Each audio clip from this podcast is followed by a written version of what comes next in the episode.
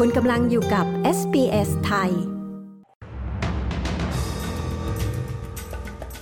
พบผลร้ายที่ตามมาต่อเนื่องจากคำตัดสินของศาลสูงที่ปล่อยตัวผู้คนจากสถานกักกันคนเข้าเมือง แบงก์ชาติตรึงอัตราดอกเบี้ยมาตรฐานไว้คงเดิม ชาวนิวซีแลนด์เดินขบวนประท้วงนโยบายของรัฐบาลใหม่เกี่ยวกับชาวเมารี ติดตามสรุปข่าวรอบวันจาก SBS ไทย 5 ธันวาคม 2566 กับดิฉัน ปริสุทธ์สดใสค่ะ ฝ่ายค้านของสหพันธรัฐได้รับโอกาสที่จะได้ตรวจสอบคำแนะนำทางกฎหมายที่รัฐบาลมีเกี่ยวกับคำตัดสินของศาลสูง ที่ทำให้มีการปล่อยตัวผู้ถูกกักกันตัวในสถานกักกันคนเข้าเมือง 148 คน ผู้ถูกกักกันดังกล่าวถูกปล่อยตัวหลังศาลสูงมีคำตัดสิน เมื่อเดือนที่แล้วว่า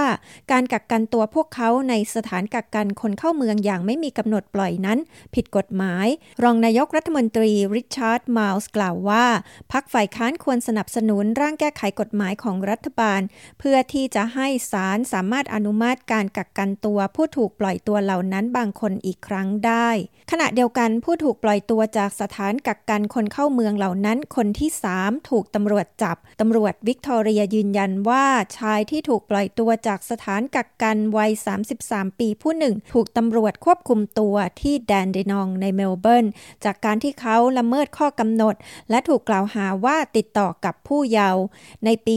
2012 เขาถูกศาลตัดสินว่ามีความผิดในข้อหาจัดหาเด็กหญิงให้แก่แก๊งค้าประเวณี ที่อัดเดเลดเมื่อวานนี้ผู้ถูกปล่อยตัวจากสถานกักกันคนเข้าเมืองอีกคคนหนึ่งก็ได้ขึ้นศาลจากข้อกล่าวหาประทุษร้ายทางเพศ และในรัฐนิวเซาท์เวลส์เมื่อสุดสัปดาห์ที่ผ่านมาตำรวจได้ตั้งข้อหาผู้ถูกปล่อยตัวจากสถานกักกันอีกคนหนึ่ง ในข้อหาครอบครองยาเสพติด ผู้มีสินเชื่อบ้านรอดพ้นจากการขึ้นอัตราดอกเบี้ยก่อนถึงช่วงคริสต์มาส โดยในวันนี้ธนาคารกลางแห่งออสเตรเลียประกาศคงอัตราดอกเบี้ยมาตรฐานไว้ที่ร้อยละ 4.35 ซึ่งเป็นอัตราสูงสุดในรอบ 12 ปี ในคำถแถลงหลังการประชุมของคณะกรรมการธนาคารกลาง มิเชลบูล็อก ผู้ว่าการธนาคารกลางแห่งออสเตรเลียย้ำอีกครั้งว่า ยังมีความเป็นไปได้ที่ธนาคารกลางจะปรับขึ้นอัตราดอกเบี้ยมาตรฐานอีกในไม่กี่เดือนข้างหน้านี้ ผู้คนหลายพันคนเดินขบวนทั่วประเทศนิวซีแลนด์เพื่อประท้วงนโยบายของรัฐบาลใหม่เกี่ยวกับชาวเมารี รัฐบาลใหม่ที่เป็นการจัดตั้งของพรรค National Party พรรค New Zealand First และพรรค ACT New Zealand ได้รับเลือกให้จัดตั้งรัฐบาลหลังการเลือกตั้งในเดือนตุลาคม จากข้อตกลงของพรรคร่วม 3 ฝ่ายนี้ รัฐบาลนิวซีแลนด์มีแผนจะค่อยๆ ลดการใช้ภาษาเมารี ทบทวนนโยบายการยืืนยันสิทธิ์ของชาวเมารี และประเมินว่าเอกสารสนธิสัญญาการก่อตั้งประเทศ ได้รับการตีความทางกฎหมายอย่างไร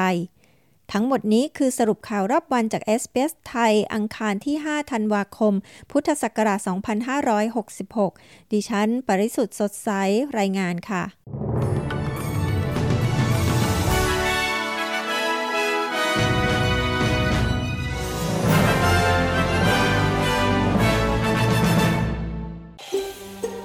ฟังเรื่องราวน่าสนใจแบบนี้อีกใช่ไหม ฟังได้ทาง Apple Podcast Google Podcast Spotify หรือที่อื่น ๆ ที่คุณฟัง podcast ของคุณ